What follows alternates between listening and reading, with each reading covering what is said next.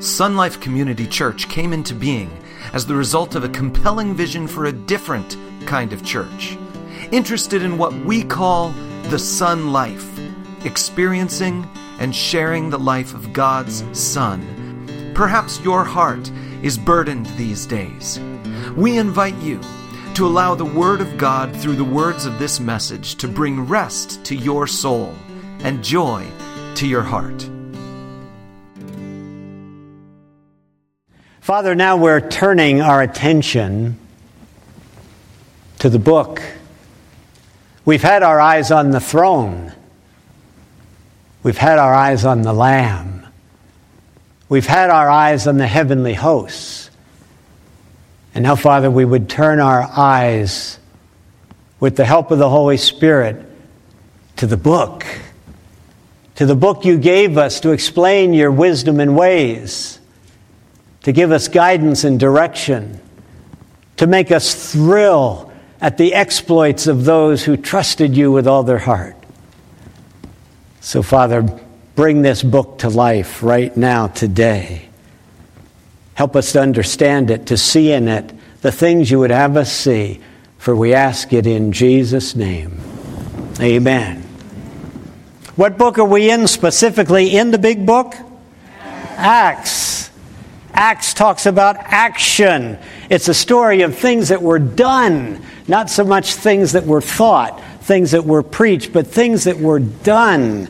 And today and for the next several weeks, Luke, who wrote by the inspiration of the Holy Spirit the book of Acts, is turning our attention to the Apostle Peter. How many of you know who Peter was? What was his job before he became a disciple? Very good, very good. You know, there are Christian colleges, the kids don't know that. So you're right up there. He was a fisherman along with some others. Do you remember his brother's name? Simon and Andrew. And their buddies who were fishermen with them? Gee, I don't even know why I bought, you know, we're, we're there. But what Luke is going to do now is turn our attention away from some of the stories he's been get, telling us about the beginning of the church. In the last several weeks, he introduced us to this really scoundrel by the name of Saul, who just hated the Lord, hated the church, hated anybody who believed in the Lord, until the Lord, Jesus himself, met Saul on the road to Damascus and just knocked all of that right out of him. And Saul finds himself surrendering his life to the Son of God. And we've been listening to that that story being told, explaining, explained to us, and we've been entering into that. And now, remember, Saul was such a powerful preacher.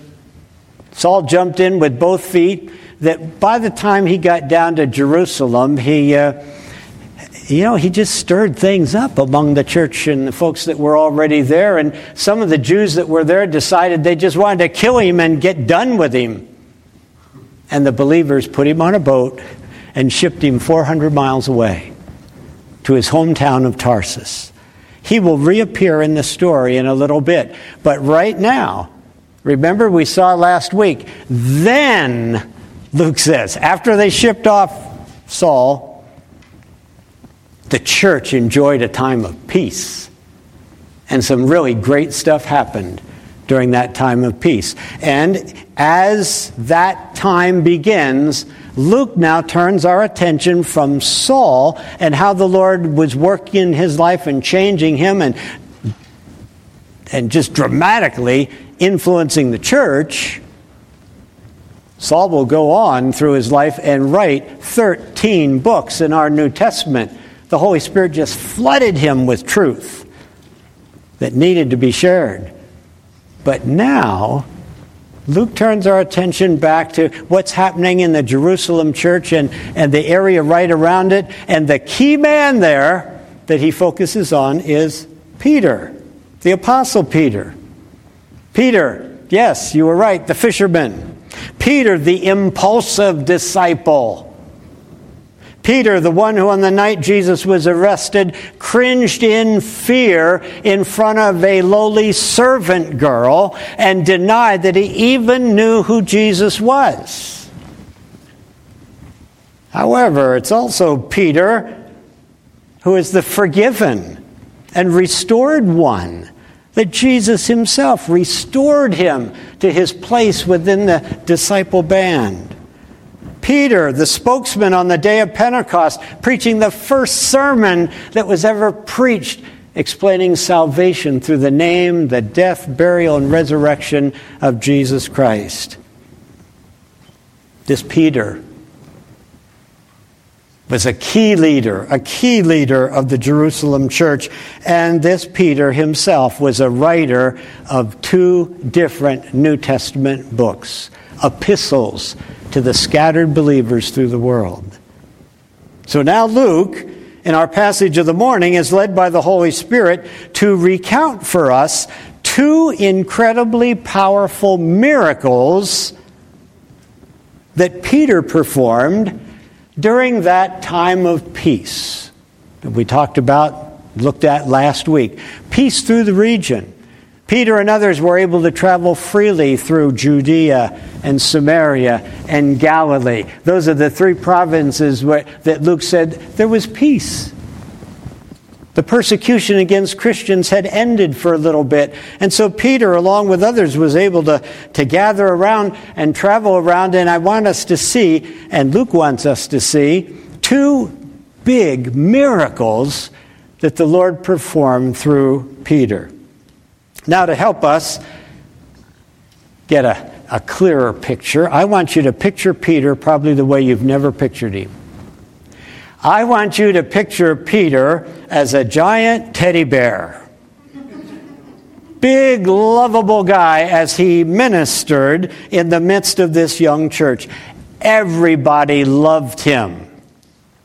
Nobody was afraid of Peter. A lot of people were afraid of Saul. He had led to the murder of believers. He had thrown believers in jail. Before he was converted, he was a scary person and uh, probably never was a warm, fuzzy type anyway. Peter, Peter's just the opposite. Everybody loved him, and they loved it when he came around. So today, I want us to see Peter, as our title would say, stepping out into a world of need just as Jesus himself would do. Just like Peter actually instructed us to do.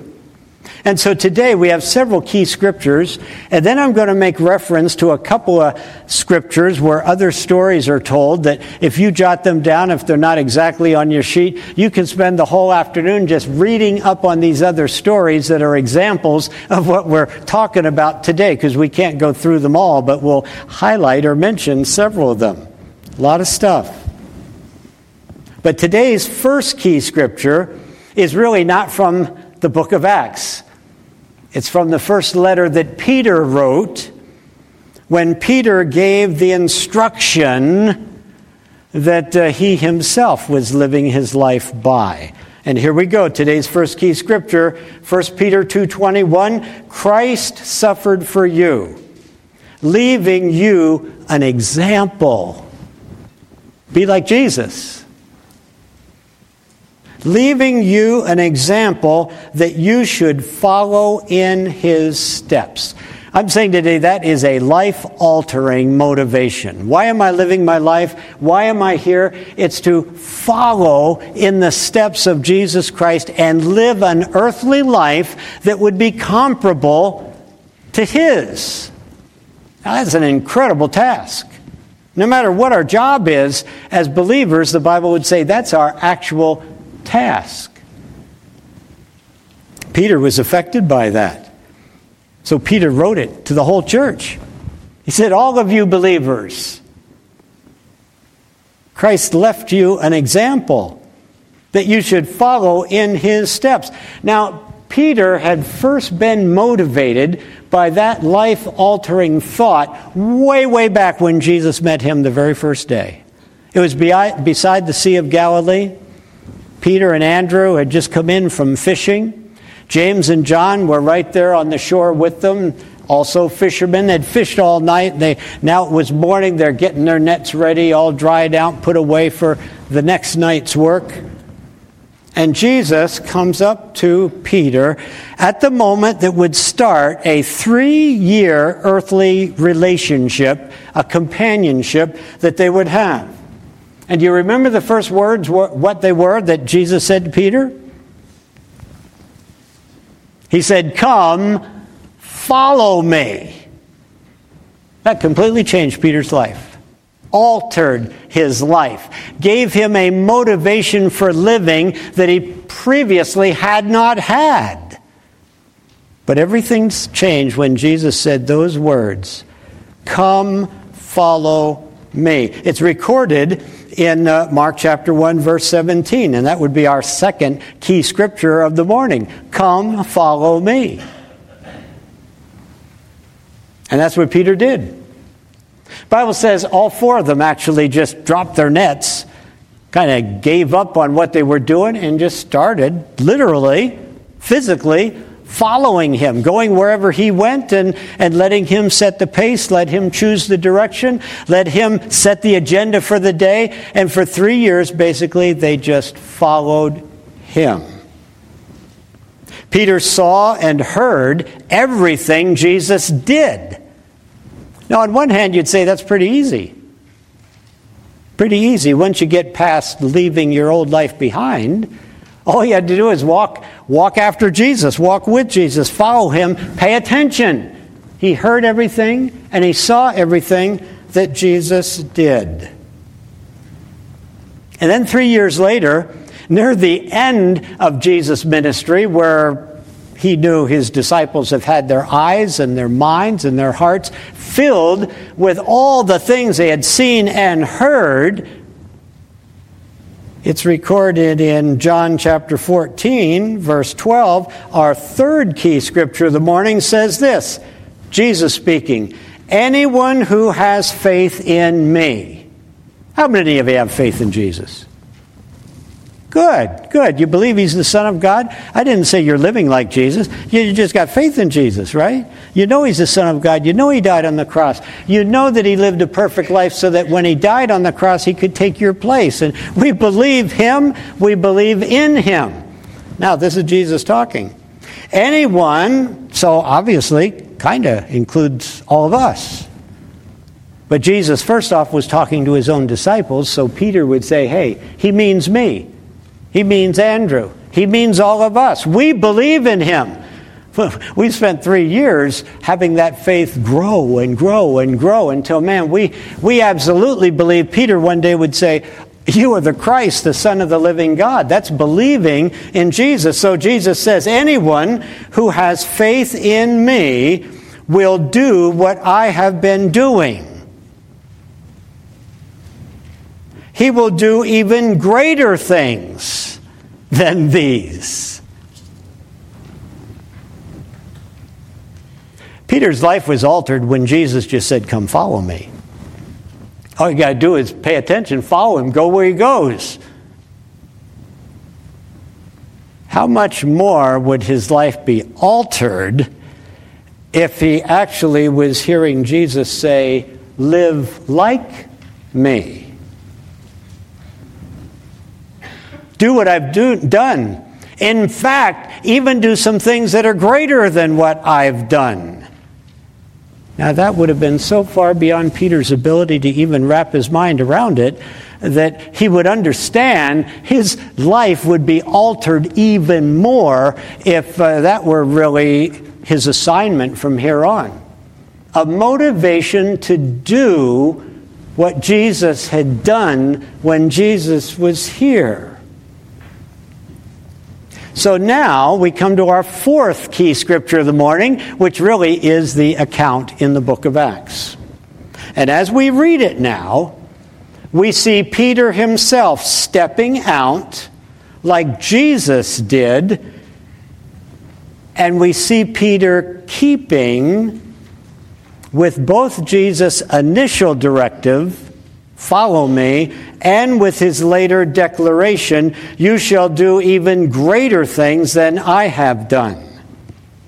Now, as I read this, as you follow along, see if you can find any similarities as we see what Peter did.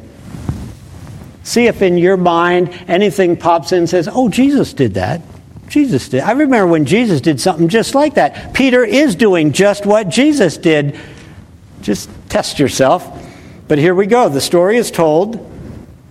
It begins, Acts chapter 9, verse 32. Let me read it for you. Two powerful miracles are described in this uh, passage. So Luke says, as Peter traveled around the country, see, there was some free movement now. It was a time of peace. As Peter traveled around the country, he went to visit the Lord's people who lived in Lydda. There he found a man named Aeneas who was paralyzed and had been bedridden for eight years. Aeneas, Peter said to him, Jesus Christ heals you. Get up and roll up your mat. Immediately, Aeneas got up. And those who lived in Lydda and Sharon saw him and they turned to the Lord. They turned to the Lord. Powerful impact. In Joppa, there was a disciple named Tabitha. In Greek, her name is Dorcas. She was always doing good and helping the poor. About that time, she became sick and died. Now, just an aside here, she was a true believer, right? She was a godly woman, right? She was doing good. She was serving the Lord. She was blessing people. She was just one of your top saints in the church. How in the world could she get sick and die? Is it because we Christians still live in a fallen, broken world where germs and stuff are all around and we're not divinely protected from all kinds of trouble? Certainly Tabitha wasn't. It says, about that time, that Peter was traveling around there, she became sick and died. Her body was washed and placed in an upstairs room. Now, Lydda was near Joppa. So when the disciples heard Peter was in Lydda, they sent two men to him and urged him, Please come at once. Peter went with them. And when he arrived, he was taken upstairs to the room. All the widows stood around him, crying and showing him the robes and other clothing that Dorcas had made while she was still with them. Peter sent them all out of the room. Then he got down on his knees and prayed. And then turning toward the dead woman, he said, Tabitha, get up. She opened her eyes. And seeing Peter, she sat up he took her by the hand and helped her to her feet. Then he called for the believers, especially the widows, and presented her to them alive. This became known all over Joppa, and many people believed in the Lord. Peter stayed in Joppa for some time with a tanner named Simon. End of our story. Now, I believe, as we just observe Peter functioning in this way, that we can find in this story what I'm calling today three key Christ honoring and Christ modeling qualities. Meaning, Peter was doing the same kind of stuff Jesus did. And he was modeling to those who were around who very likely had never seen Jesus Christ. He was modeling for them what Jesus Christ was like. Here again, Peter's statement written near the end of his life to all of us. Jesus left us an, us an example that we should follow in his steps. Now, I believe those two miraculous encounters show Peter to be a true follower of Jesus himself. Truly, one who could be called, as all of them would be called in time, a Christian a little Christ, a junior Christ, one like Jesus.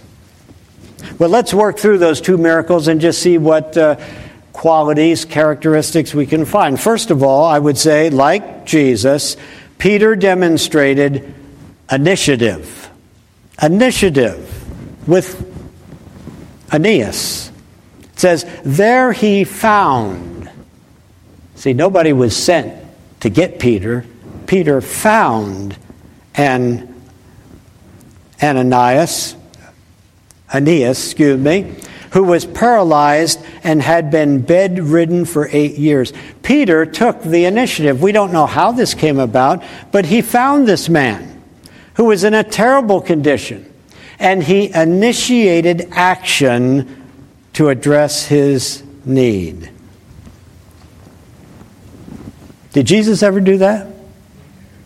Did Jesus ever just initiate, find troubled people and kind of step right in and, and solve their problems and help them and bless them? Well, I got a couple of them here. How often? How often, in fact, Jesus found the needy one and initiated the encounter? Consider Jesus' encounter with the demon possessed man. The story is told in Mark chapter 5.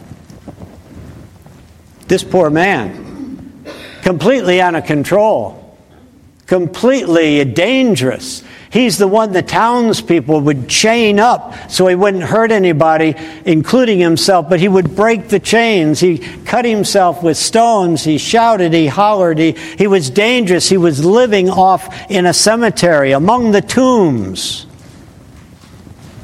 And Jesus comes by stories told in Mark chapter 5. Jesus comes by with his disciples, and this man comes running out of the tombs like the, he's just going to destroy them all. And the Bible then says just this little thing.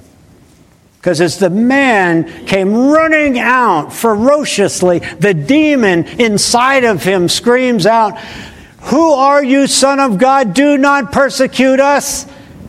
And then the writer Mark just puts a little paragraph, little parentheses there that kind of says, For Jesus had instructed that demon to come out of him.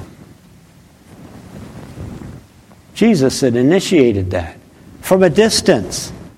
Come out of him, you unclean spirit. Leave this man alone. And the spirit controlling this violent man comes running out of the tomb as though he's going to just tear Jesus from limb to limb. Leave us alone. Leave us alone. Who are you? We know who you are, Son of God. Jesus initiated that. And by the time the whole story is told, the scripture says, and, the friends of this man later on came by, and there was this man sitting in his right mind, fully clothed, healed. Jesus could have kept just walking right on down the road, way in the back of the cemetery. There's this crazy man, this demon possessed man, this horrible man hurting and, and probably not going to live much longer. And Jesus says, I can do something about that. I can do something about that. And he initiated that healing. How about when the story is told in Luke chapter 7, where we just call this lady the widow of Nain? Jesus is walking along with his disciples into the, this city of Nain, and coming out of the city toward the cemetery is a procession. And here's a dear sweet lady behind the, the cart that is carrying her son. She herself is a widow. He was all she had to provide a living for herself, and somehow this young man has been killed, and this woman who has nothing left is walking along beside it, weeping uncontrollably. And Jesus says that, sees that, and says, Here's a situation I can do something about. And he walks over to that cart and he takes a hold of that young man and he lifts him back to life and presents him back to his mother, who no doubt he was able to care for for all the rest of her life. Initiative. See, in these moments, and there are moments in life where the key motivating thought to Jesus Christ, the key motivating thought in this story to Peter, the key motivating thought that might come to any one of us in a situation is to say, here is a situation that I can do something about. That can be a powerful thought when it takes possession of your mind. Pneuma, the Spirit of God, frequently walks us right into those kinds of situations. Sometimes it's the Spirit of God who actually has to help us, and He says, You know, this is a situation you could do something about. Who's that? My day is full. You know, that would be inconvenient. This is a situation you could do something about frequently it's the Spirit of God who, who kind of takes the initiative for us. He puts us there. And then He reminds us. He opens our eyes, just like He can open our eyes to the Word of God. He can open our eyes to the world around us. And all of a sudden we say, I could do something about this. This is horrible. This is terrible. This is, this is something that, that needs to be addressed. Wait a minute, I could do something about this. Surely it was the Spirit who led Peter to our paralyzed man. Just like he had led Jesus to the demon possessed man and to the heartbroken woman. Initiative. It's a Christ like trait. Nothing gets done without it. Now, secondly, in this story, Peter's story, um, as Peter was walking in the footsteps of Jesus, Peter showed his responsiveness. That comes into play quite, frequently when something is asked of us. How will we respond? Now, this would be with Tabitha. Here we read, She, that is Tabitha, became sick and died. They, her friends, after she died, they sought out Peter once they knew he was right down the road in a nearby town, and they urged him, Please come at once. You wonder, what did they possibly think he could do? But it says Peter went with them. He responded to their urgent pleading. Again, I'd say this was the Holy Spirit at work stirring people's heart to respond to their request when it would seem like it's already too late to do any good, except maybe to comfort the grieving. But you could say, well, that would be a good thing to do, would it not? If you could bring some kind of comfort to those who were grieving, all these people that Dorcas, Tabitha, had so lovingly served, and now she's gone, and it leaves this big gap in their fellowship. If there's a way you could come in and just comfort those who are still there. You know, Peter could have come in and assured them that there is life after death and remind them that he had personally seen the Lord Jesus after his death due to his resurrection. Tabitha, even now, he could say, is in the Lord's presence. What a comfort that could have been. This is first years of the early church. They're not well acquainted with Christian funerals, and much of the scripture that we quote hadn't even been written yet. Peter could have gone in there and just provided a comforting truth that could put their hearts at ease. However, the point at this point in the story is that they who called for help were responded to by Peter. Peter went with those who came to get him, even if he was asking himself, Why? What can I possibly do? Did Jesus ever do that? Jesus ever respond to people who came to get him when, uh, you know, he had other things he was doing? How many times Jesus responded to those who entreated him? Remember how he responded to the synagogue ruler. That story is told in Mark chapter 5. There's a lot of stuff in Mark chapter 5. And the ruler comes to Jesus and says, My little girl is dying. Turns out she was 12 years old, just about to enter into womanhood. So many children die in their infancy. So many children in those days never made it past those horrible childhood diseases.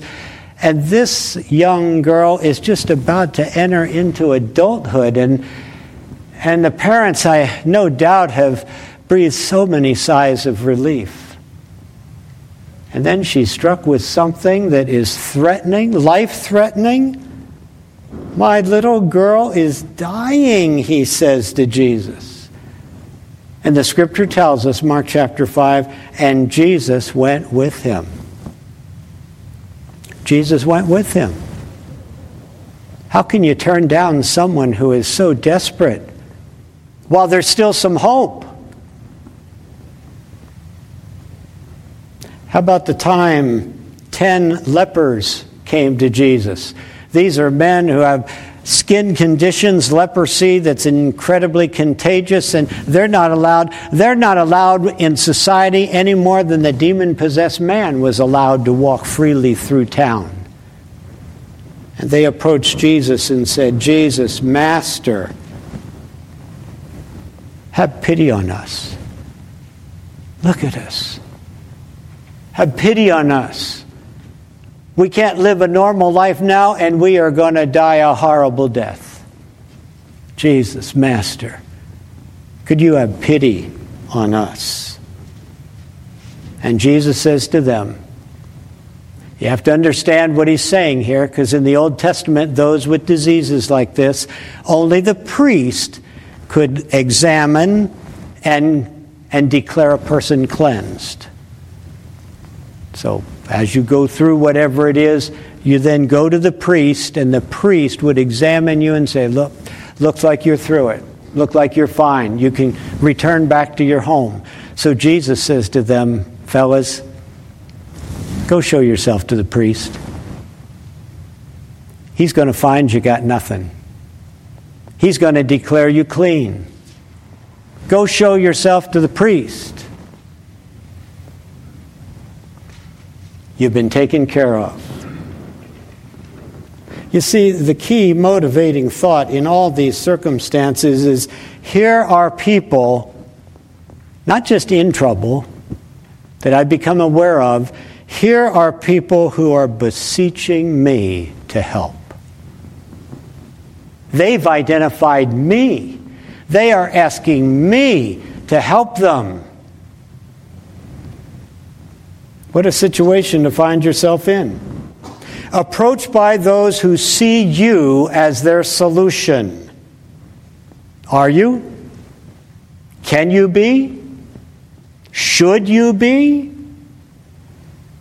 Sometimes you might feel like you're completely out of your league, like there's nothing that you can do. But you hear the Spirit saying to you, respond to their request. I have something planned. I have something planned. Then again, sometimes you're called upon to do the very thing that tickers do best. The thing you can do, that you do all the time. Everybody knows how good you are at it, and you're approached because you're so good at doing the thing that these people desperately need done. And in cases like that, the Spirit whispers into your heart respond. Respond to their request I have prepared you for this. Responsiveness when people ask. It's a tremendous Christ like trait, and nothing gets done without it. Now, thirdly, finally, this morning, we see Peter, like Jesus, ministering with I love this word tenderness. Ministering with tenderness. Again, it's exampled with Tabitha. It says, He, Peter, sent them all out of the room, all the ladies who were themselves just crushed with sorrow, and they're showing him what great things Tabitha has done, how Dorcas, her other name, how she'd made clothes for them, probably just clothed them. These are widow ladies with very, very little, and she made sure they had enough. Oh, how marvelous she had been, and these people are heartbroken that, that she's died. And, and Peter just clears the room, sends them all out. And it says, and then he got down on his knees and he prayed. And when he was finished praying, he turned toward her and said, Tabitha. See, he didn't use some Greek name. Maybe they all called her Dorcas. Her mom and dad called her Tabitha. Her brothers and sisters called her Tabitha. That was her name. And Peter says, Tabitha? Tabitha? Get up. Get up. And he took her by the hand and helped her up. As I read that, it makes me think how often, how often Peter had seen that same tenderness in Jesus. Jump back to Mark chapter 5. This is the synagogue ruler himself. Remember, they were halfway to the synagogue ruler's house, and people came from the house and said, eh, Forget it. She's dead. She died. Don't bother the teacher anymore. For heaven's sakes, this is the prophet. This is the teacher. I'm surprised he came with you in the first place, but forget it now. She's dead. This man probably almost collapsed to the ground. And Jesus turns to him and he says, don't be afraid. Don't be afraid, just believe. Oh, what words! What words to a man who, who was fearing the loss of his daughter and now being told there's nothing more. She's gone. She's succumbed. And Jesus just says to him, Just believe. You came to me and I'm going with you.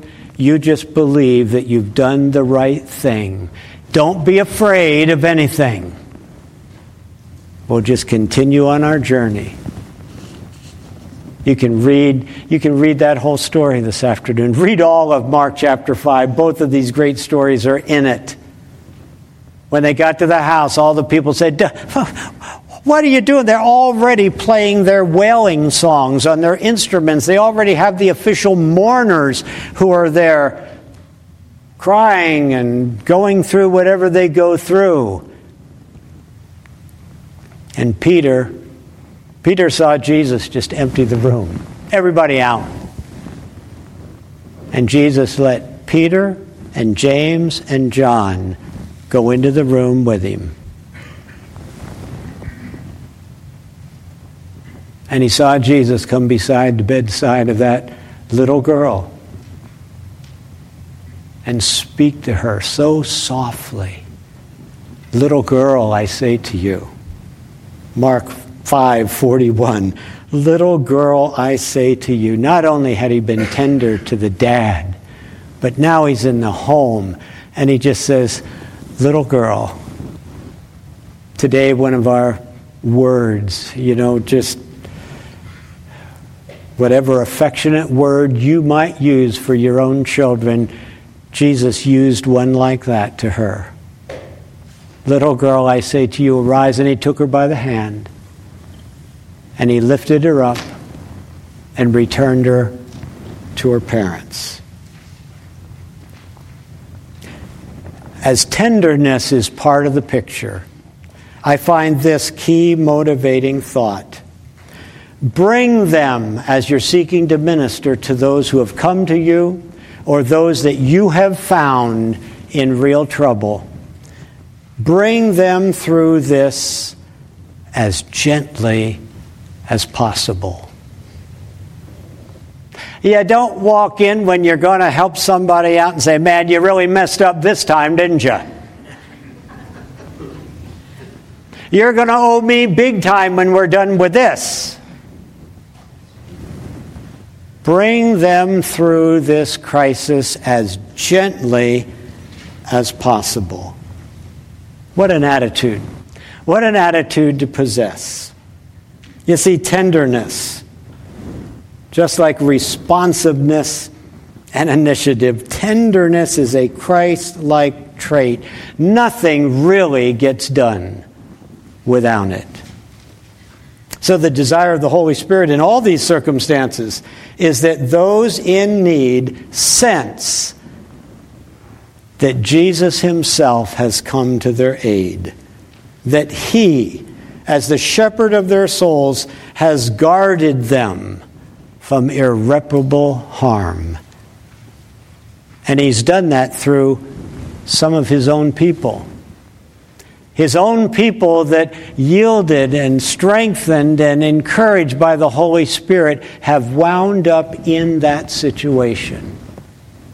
And when the person is healed, when the person is helped, our message is, and I'm ministering in the name of Jesus Christ. He loves you. He died for you. He sent me by His Holy Spirit right now to be with you and to help you, but look to Him. Look to Him and say that as gently, but as truthfully, as lovingly as you possibly can. And as a result, we come to our final thought today. We see Peter as an example of this.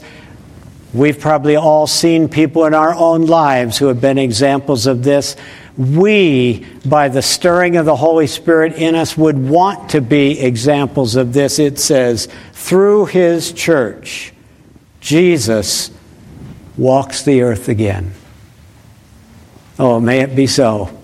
Continue to be so in this place. Heavenly Father, as we bow before you now, we, we are in awe of the way your Spirit changes fallen men and women. We're in awe of the way that a, a, properly given word at the proper time can completely change our minds, our thinking, can change our hearts, our feeling, can change our will, our desiring, and our life can be altered greatly, drastically, permanently. Father, we praise you for your work in the Apostle Peter We praise you that such work in the early days of the church has been recorded. And Father, we know it's the same Spirit that would guide us into the moments of our life, put us in situations where, where we realize I, I could do something about this. These people really need something done. and we need to do it gently and lovingly. Oh, Father, we thank you that Christ Church is a living thing. It's a body of believers who, who move through this world guided by the Spirit of God and make an impact, have an effect, share truth, bring grace Oh, Father, I, I thank you for so many in this church over the years who have been just those people. And our desire as a whole group is to be those kinds of people. And Father, we ask that we might truly be more and more and more the people that, that give evidence that Jesus Christ lives in us. His Spirit guides us and they can be blessed as they believe in Him as we do. We ask you this now in Jesus' name. Amen. We hope this message has inspired you to live the SonLife together with us. If you are near Apple Valley, California this weekend, we invite you to join us in person Sunday morning or through our live broadcast. All the details are on our website at sonlifecommunitychurch.com.